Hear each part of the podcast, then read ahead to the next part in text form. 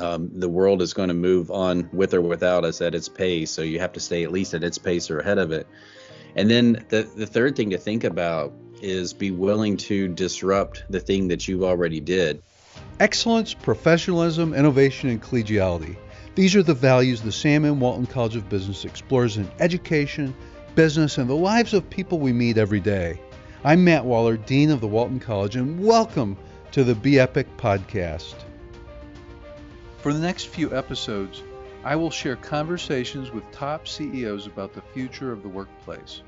The pandemic has transformed the way that we work, and we discuss their predictions for the future. I have with me today John Furner, President and CEO, Walmart US. John has an extensive background. He has been president and CEO of Walmart US now for three years.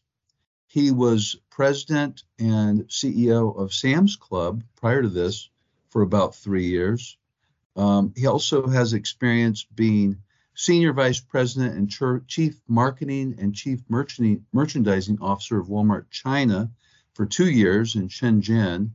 He um, has lots of experience at Sam's Club and Walmart uh, prior to this, and he graduated from the Walton College in 1996. Thank you, John, for joining me today. I really appreciate it.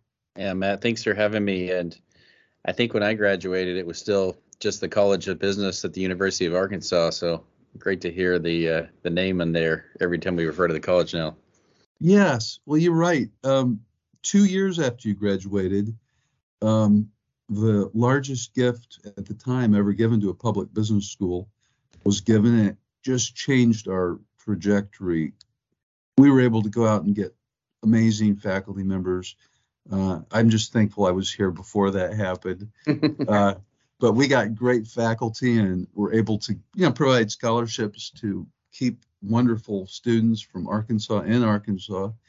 Um, but uh, but John, um, you know, your career is with Walmart, uh, which is very impressive, and now being the CEO of Walmart US, you know, just to think, you know, over a 25 year period roughly, you all of a sudden are not all of a sudden. I mean, three years ago you you were, and you've you've you've been in lots of different positions. I'd like to know which could you pick out a few positions that you've had or experiences in your career that have most prepared you for this position as president and CEO of Walmart US? Sure. Yeah, Matt, there are probably a few we could talk about. Um, I think, you know, most recently the opportunity that, that I had to go to China for three years and and uh, work in Asia. You've done that as well. I, it was one of those experiences where you just see and experience so much more than you can when you're in the same town state that you've been in for a while. And, and, in my case i had been running global sourcing at sam's sam's club for a few years. And so i'd always enjoyed really loved traveling and experiencing other cultures. I like doing things that are that are different. And, and i honestly really like things that are that are hard. And when the experience was was offered to move to china with my family it was it wasn't no it was how quickly can we get to yes and how do we make it work? And we did. And that the, the changes that, that were going on in Asia at that time, it was really becoming digital from a paper based society in many ways, all happening right when I was there. So I, I got to experience a, and, and, be a part of a pace of change that I hadn't seen before, which really reset my expectations regarding how fast things can move. And I think that made the transition into the leadership roles in Sam's Club when I came back from Asia much, much easier for me personally just because of the breadth of the assignment. So what I've always tried to tell people in their career, uh, those expat assignments, in some cases, it may feel like a smaller role because perhaps you have less people or the dollar revenue are smaller, but the breadth of experience you get, you just never get in something as large as Walmart US until you're at the very top. So, you know, what a way to expand your horizons and, and go see the world.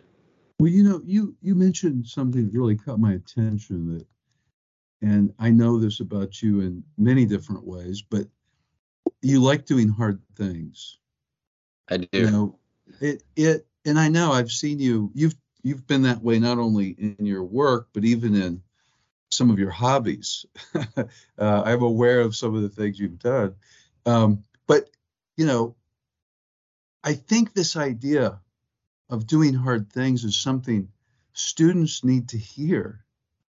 It is good to do to take on things that stretch you. It could be a course that's more difficult uh, while you're a student. It could be a leadership position um, that you don't think you can do. Uh, there's just so many things that can. I've even heard students say they were a camp counselor at a camp uh, for a summer, for several summers, and it was a real stretching experience. You know, leading a bunch of young people and and in hot weather and um, being hungry a mm-hmm. lot and not having very good food or good sleeping conditions, those kinds of things. Yeah, I I really Matt just look for people that that take on things that they didn't have to. And and some in some ways maybe they're hard, maybe they came easy to them, but you know, people that learn another language or study abroad or you know, like you just said, spend three months of your life basically giving back to others. They're just signs that that people are curious and they're willing to work through obstacles. And they're you know if you put a combination together really working on behalf of others. One of the the key principles that we talk about here at walmart a lot is servant leadership.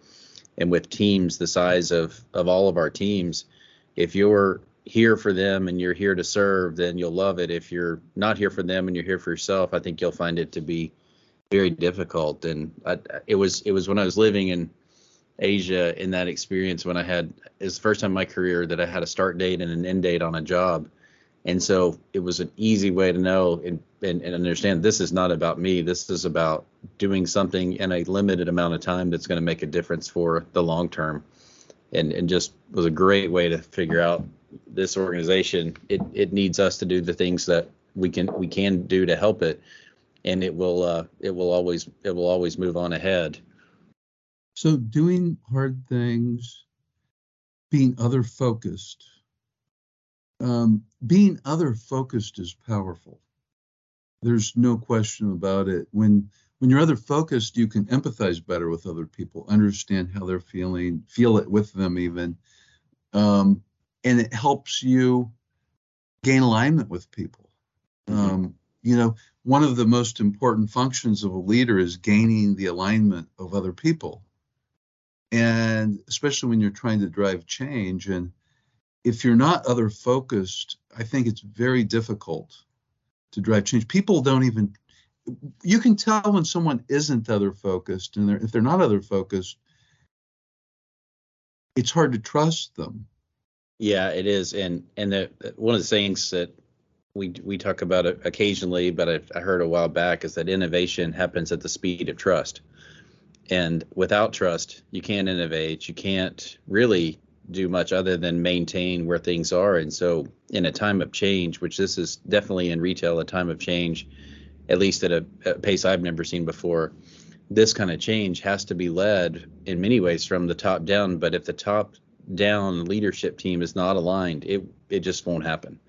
They're just too much second guessing and other thing. We we run the organization from the bottom up, and then we have to change it from the side and the top down. But we think of ourselves as as leaders as part of an inverted pyramid with me at the bottom and the customers on the top and just below the top are all the frontline associates. And then you work your way back across the organization with with me and my team on the bottom.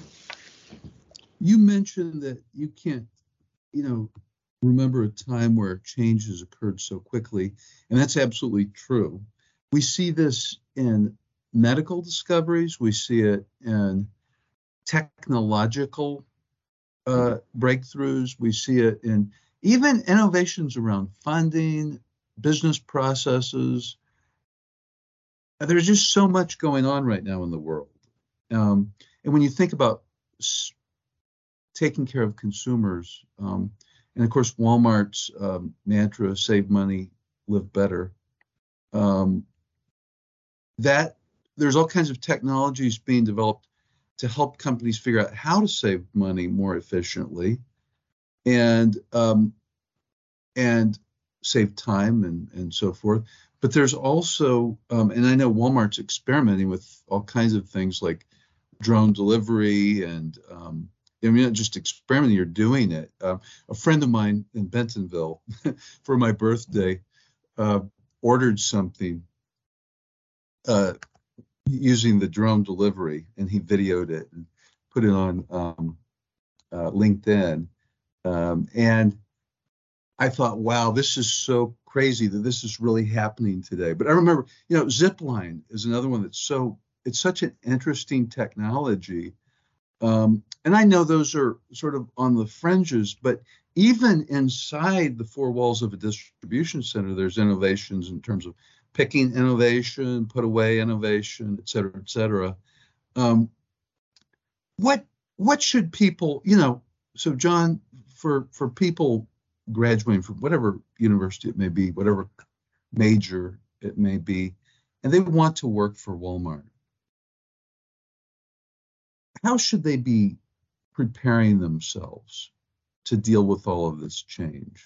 Well, a lot of what you learn in in school and college is you learn to be a lifelong learner and go back to the points we made earlier about people that find things to do that they didn't have to do. So you have a curriculum, you have to take a certain number of hours to get, you know, X degree, Y degree, but it's really about learning to be a lifelong learner and and some of the exciting challenges that come along with that is is you never stop adapting and growing. Um, the world is going to move on with or without us at its pace, so you have to stay at least at its pace or ahead of it. And then the the third thing to think about is be willing to disrupt the thing that you've already did. So I'll give you a couple examples. If if you're looking at a super center today, I remember when we were trying to figure out how to make the front end of the super center work back in the 90s, and I was a part of the the program and remember the way that we put the entire system together. And Matt, we've probably changed that 10 times since then. So it worked, but just because it works today doesn't mean that you can't change it and you shouldn't change it. So the the question is, will you be willing to disrupt yourself? And if you don't disrupt yourself, then another competitor, another company, someone's going to disrupt us. The way capital's managed, um, the way that investments are made, it, we're we're in a constant state of disruption. The speed of those keep coming faster and faster.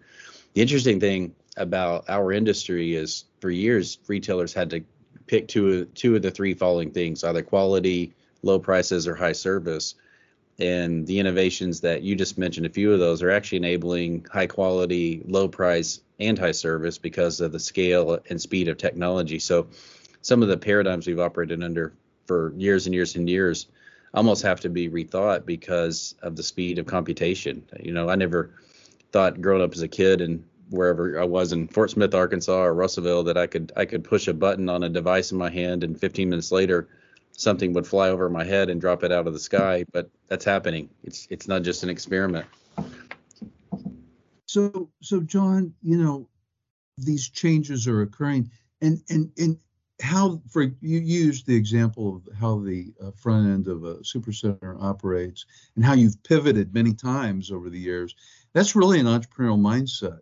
You know, having an entrepreneurial mindset within the Fortune One company which I believe, just in terms of my personal observations of Walmart over the years, that I think it is one of the strengths of Walmart, the abil- ability to make big changes relatively quickly.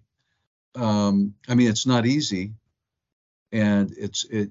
But if to your point earlier, if you don't do that, someone else will. I remember a long time ago.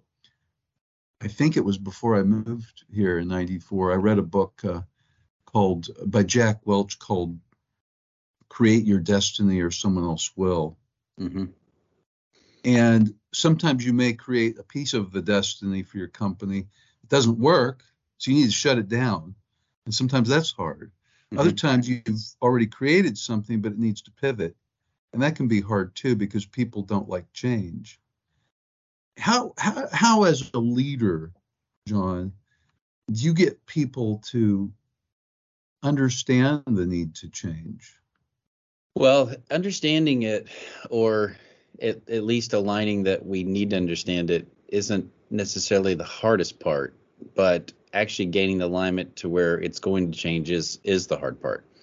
And what happens is people have a view of of the world from the desk they sit behind or the the role they're in, and what can be distracting or sometimes even causing causing uh, great changes to stop is someone's looking at some kind of information that may have a negative impact they're responsible for but they're one part of a really long chain so they're a link. So you know from like where you sit in the business college you can see the entire thing and see how it operates. I can i can somewhat do that here along with my team but some very smart energetic person sees a number that looks like it it may be negative and so it stops the entire thing from going through the organization.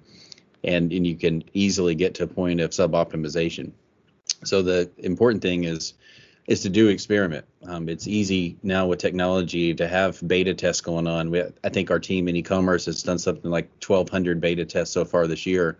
Certainly, we have not rolled out 1,200 things. Um, therefore, a lot of them didn't work. But the ones that do work, they really change the game because of the scale. And as you as you decide that you want to try to innovate, you have to be willing to experiment. You have to be willing to fail. But during the experiment phase, you have to make sure you have a really broad set of data. Uh, we were talking um, just before we started about behavioral economics. You know, having a view of what the positives and the negatives, and when you add them all together, does the data tell you if it's going to be successful or not? And at that point, it's time to go. But you still have the opportunity with someone in the organization maybe shaking their head, yes, they've got it, but in their heart, they're thinking this is a bad idea and and can push back on things and slow it down. So we pick a few. Know, the short answer is we pick a few innovations that look really promising from the experiments, and then every month we're back together, going through that same list again to get progress updates on not only is it is the change being implemented, but what have we learned along the way. And the mm-hmm. last thing you said is important. And if you if you have one and it doesn't work, the decision to let it go and stop it may be the most important thing. Don't don't push something through and and just go no matter what because it was your idea. Let that allows us, I think, right now to tra- transition to strategy a bit. Um, and I was so thrilled when I found out that you hired John List as chief economist of Walmart. I remember seriously over the years, when especially when I was a lot uh, earlier in my career, thinking, you know, there's so many companies out there that have people that know how to use optimization in their companies. It could be applied to all these areas, and they don't do it. You know, um, I've seen it in lots of companies, um, whether it be um, you know optimizing routing for trucks or scheduling of associates or pricing, et cetera, et cetera.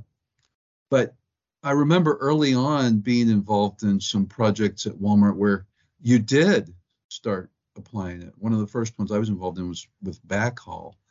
And I was happy that you all were doing that. And you've been doing that for a long time. But I feel like from a strategic position, what you've done is taking that to the next level. Uh, you mentioned earlier you want to make sure you have a big enough data set. Um, and uh, the for those of you listening that may not know, Walmart hired John List, who is a chair of the Department of uh, Economics at the University of Chicago and professor there. And just a brilliant economist. He he wrote a great book uh, called The Voltage Effect. You might enjoy um, if you're listening. But but at any rate, um, you know, the first chapter, I think it's the first or one of the first chapters of the book, talks about false positives, how companies will do a little experiment, so-called experiment, and then they roll it out to the whole company, and it doesn't work and it doesn't work because either they didn't, you know, they got a false positive. They didn't set up the experiment right. And one thing that John List is an expert at is what are called field experiments, where you actually make manipulations and you you test them out and then you implement what works. And so, in some ways, hiring him is a natural extension of Walmart's culture because Walmart does have a test type of a culture, but it's making it more scientific. Mm-hmm more scientific and and more customer facing. Um, it's easy to assume that you know what customers or, or your own associates want based on experience and intuition. but the data can can tell you something else. Um, and and what I what I mean by that is we we say the customer is number one, which we believe, but you actually don't know how customers respond to things until you put things in front of them, and that would include doing what we already did um, in isolation versus the test. And so um, this false positive thing is is really interesting because you typically do see results in a, an experiment or test are more positive than when they hit the operating environment. I think it's called the Hawthorne effect in engineering, where it just doesn't perform in the field the way it was it did in the lab. And a second a second um, point on this I think is really interesting is you have to do the, the experiment. So you have to put things in front of real customers in number You've got to be able to watch them for some time, see if you want to try this. But then, Matt, if you have more than one thing going on at once, there's a layering effect that can become a problem. And and what happens is if you have two different experiments, they both look positive, then you put them both together in front of the same customer group. That actually is going to yield a actually a third result. So you had the results of the first and the second, but when you put them together, you can have something completely different. And sometimes two positives can become a negative, sometimes it's neutral, and other times they accelerate each other. And and so we are we're pretty careful about making sure we run experiments and then everything that we run as an experiment we think we want to do we put in one of two markets where all of our technologies and innovations are to see that there is is the same sort of effect when it's layered on top of other types of change. And I've I've seen teams before that try things in isolation in different parts, in different geographies or different parts of system architecture, and then when it all gets together, it doesn't work, and then it's really hard to understand what what what about it doesn't work. Um, I remember a, a, there was a project here about 10 years ago, and it, it resulted in lots of layout changes and, and, fixtures moving around, and the whole thing didn't work. But there were so many things that happened at the same time. The team had a really hard time peeling it back apart to figure out what it was. And and so then the the consequence of that is everything that that happened that time was considered to be a bad thing but certainly they weren't all bad. They were just bad when you put them all together. So it's it's a it's important to have a discipline of as you get to implement the phase of implementation, one thing at a time, see how they layer, make sure you have enough data, and make sure you don't have a un- negative unintended consequence because of the number of implementations that are happening at the same time. I think there's a lot of CEOs that don't understand those concepts. Um, I'm, I'm, it's wonderful that you do. I, and, and John, you have a lot of experience in merchandising. I'd like to talk a little bit about that. Mm-hmm. You know, prior to omni-channel, you you take a category, right? You've, you've got a, a department, and you you you can divide up the merchandise into different categories, and then within a category, you can have all different kinds of an assortment. Um, and then you've got to optimize your space allocation. You've got to take into account both what the consumer sees, the shopper sees, but also holding capacity on the shelf for some items, especially items that sell really fast. Maybe like say, I don't know, uh, say uh, cinnamon, fro- uh, refrigerated cinnamon rolls on Saturday morning. Mm-hmm. They could fly off the shelf really fast, and if you don't have enough of them out there, regardless of how many facings you want, you know, you could stock out before noon. Mm-hmm. Um, so there's a lot of variables. Mm-hmm. But then when you add on top of that now this um, effect of omni-channel where people are ordering for pickup mm-hmm. and for delivery and in home, all those create even more complexities around what should be in the store, what should be on the shelf, how much capacity you should have, how the business processes work in the store. This is a complicated puzzle. It it is, and I, I, you can't see me, but I'm smiling because I I love challenges like this one. And and the reason it's so interesting is is omni-channel gives our merchandise team the best view they've ever had regarding customer demand and customer intent. And and what I mean by that is when I was a merchant and I, my first job out of college was merchandising in, in dry grocery, I knew what I sold yesterday and I roughly knew what I sold by hour. And I would use that along with market data to try to triangulate the best set of curated category management processes I could to get to an assortment that would go on a shelf. And then once that happened, then you would start looking at what happened again yesterday and trying to incrementally improve upon it. With the search bar, we now know what people were looking for and then when they click the PDP, the product display page, you know that there was intent, at least at some level, to buy it beyond just putting something in search and and and you know that tells you something as well. So if somebody searches a term and they don't click a PDP, it tells you roughly that the search bar wasn't search wasn't returning the right result.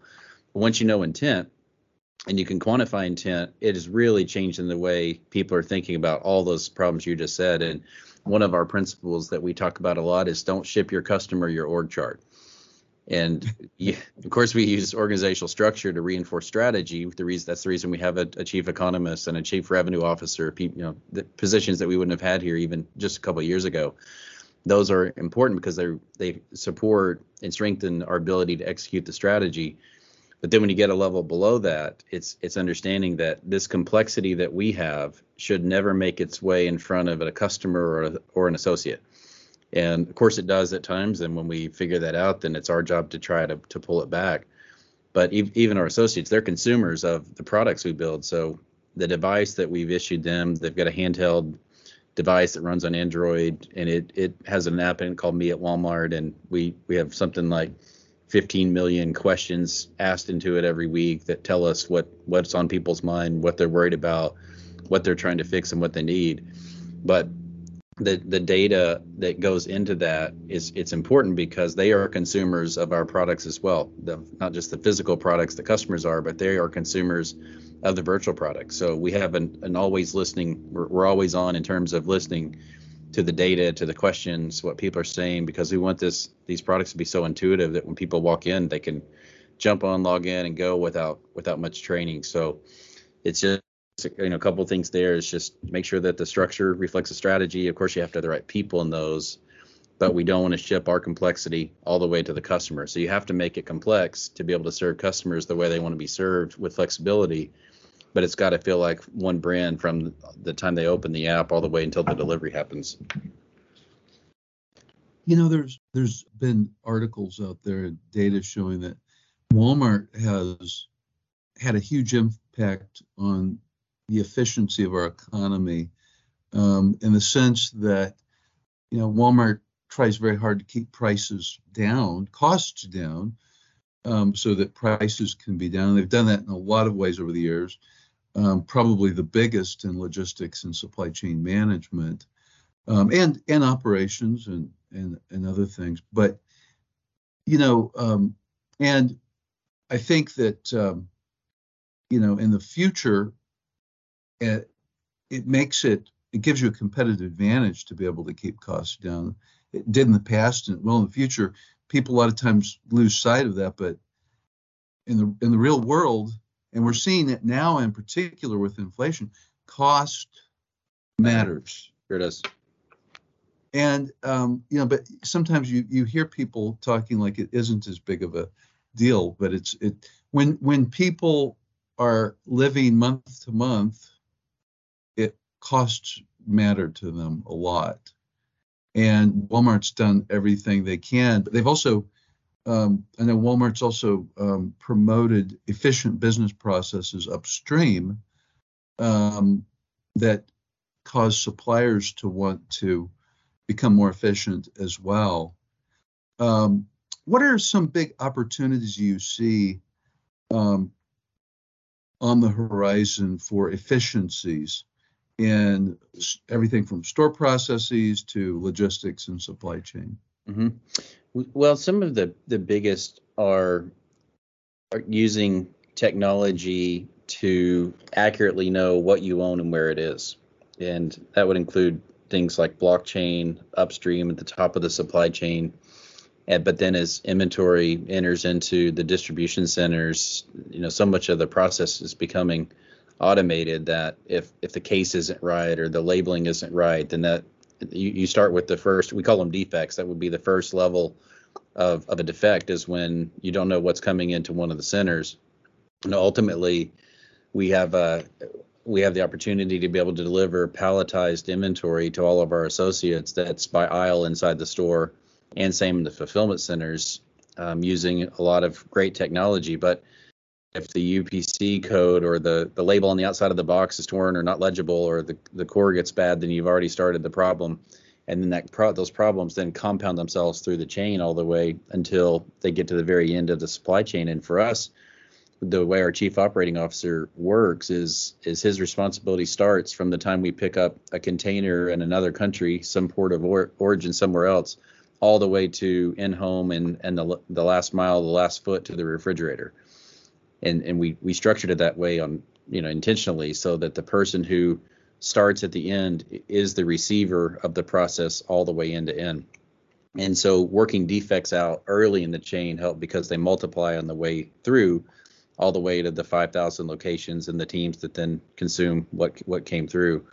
And probably then the the second um, in terms of just efficiency is is giving people the digital tools in their hand with them so that they don't spend all their time running around these giant buildings. We have buildings as large as three million square feet, and we have some convenience stores that are you know four or five thousand square feet. But but either way, the most inefficient thing you can thing you can have your whole workforce doing is is walking around all day trying to get something to to finish a task. So the idea with the devices and and the technology is so that when you come in, you clock in on your device, you get started, and then your workflow is all right in front of you. So we we've made some progress, got a lot more to do. Um, every week we we go back through what people are saying, what they don't like, what didn't work, what where we had problems with latency on apps uh, but but the uh, the idea of spending your whole day walking around trying to find what you need to do your job is pretty frustrating. So the more we can move to the device, the better off we all are. John, you mentioned one of the first things was this idea of looking at the process from beginning to end. And that requires a lot of cross functional thinking. It's not always easy to implement. And I remember back in the mid 90s uh, when um, Lee Scott was the EVP of logistics. He hired this a guy named Robert Bruce to be, I think it was the first VP of supply chain management in the country, but he titled the guy VP of supply chain management. Um, do, do you know who I'm talking about? I remember the name. Yeah. Yeah, and and I I was actually involved in a project with them, and Procter and Gamble was involved too at the time. But it was to this point, you know, right, that there's all these things that compound when you go through the process end to end, but they cross so many different functional areas. It's hard to really get them to coordinate and to identify problems and then solve them and account for them, really. You know, like this process works maybe really well here, mm-hmm. but the but the big process doesn't work very mm-hmm. well, and and the metrics don't support the end-to-end process. Mm-hmm. This is another very complicated, like we were talking about earlier with merchandising, um, the complexity of that now. This is also a, a huge uh, challenge, and it sounds like you're really addressing it um, end to end right now through your chief um, operating officer position. Yeah, that's the idea. And, and you said something really important there, Matt. Uh, uh, there's a saying in, in business that I've heard a few times that it's something like, you know, show me the incentives and I'll tell you the behavior. So stepping back and deciding what you want a customer experience to be like, if if the organization, if their incentives and their evaluations are tied to operational metrics that are not attached to that final customer experience in any way, then what you said happens all the time then you have a very efficient running part of the business that then hands off something to the next group. It may be completely wrong, but but but we think we're really happy with the first step. And a couple of sayings I try to keep my the team and I would try to keep in mind is if you don't know where you're going, well then any road will work. So you have to determine where we're going so that we stay on course.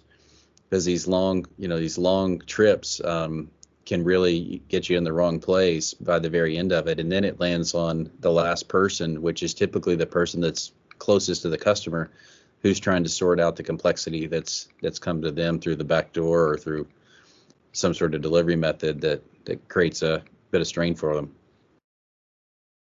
John, you know, living in Northwest Arkansas, I naturally talk to lots of suppliers and have for almost 30 years now, and um, and it's an amazing community we have.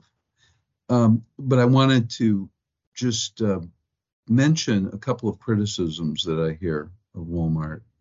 And I know that you are good at taking criticism, otherwise, I wouldn't share it with you.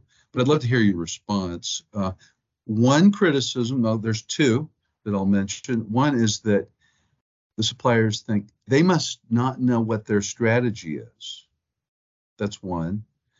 And two, sometimes they'll say Walmart's too risk averse. Um, they're not willing to try some of these new things or whatever the case may be. I'd mm-hmm. love to hear your uh, reaction to that. Well, the first, let's take strategy first. Um, I think we've been, or at least have become much more consistent the last year or two, talking about the Walmart flywheel, how it works for customers. And I think depending on the way you're looking at it, it can be really clear or it could be unclear simply because there is a lot to it.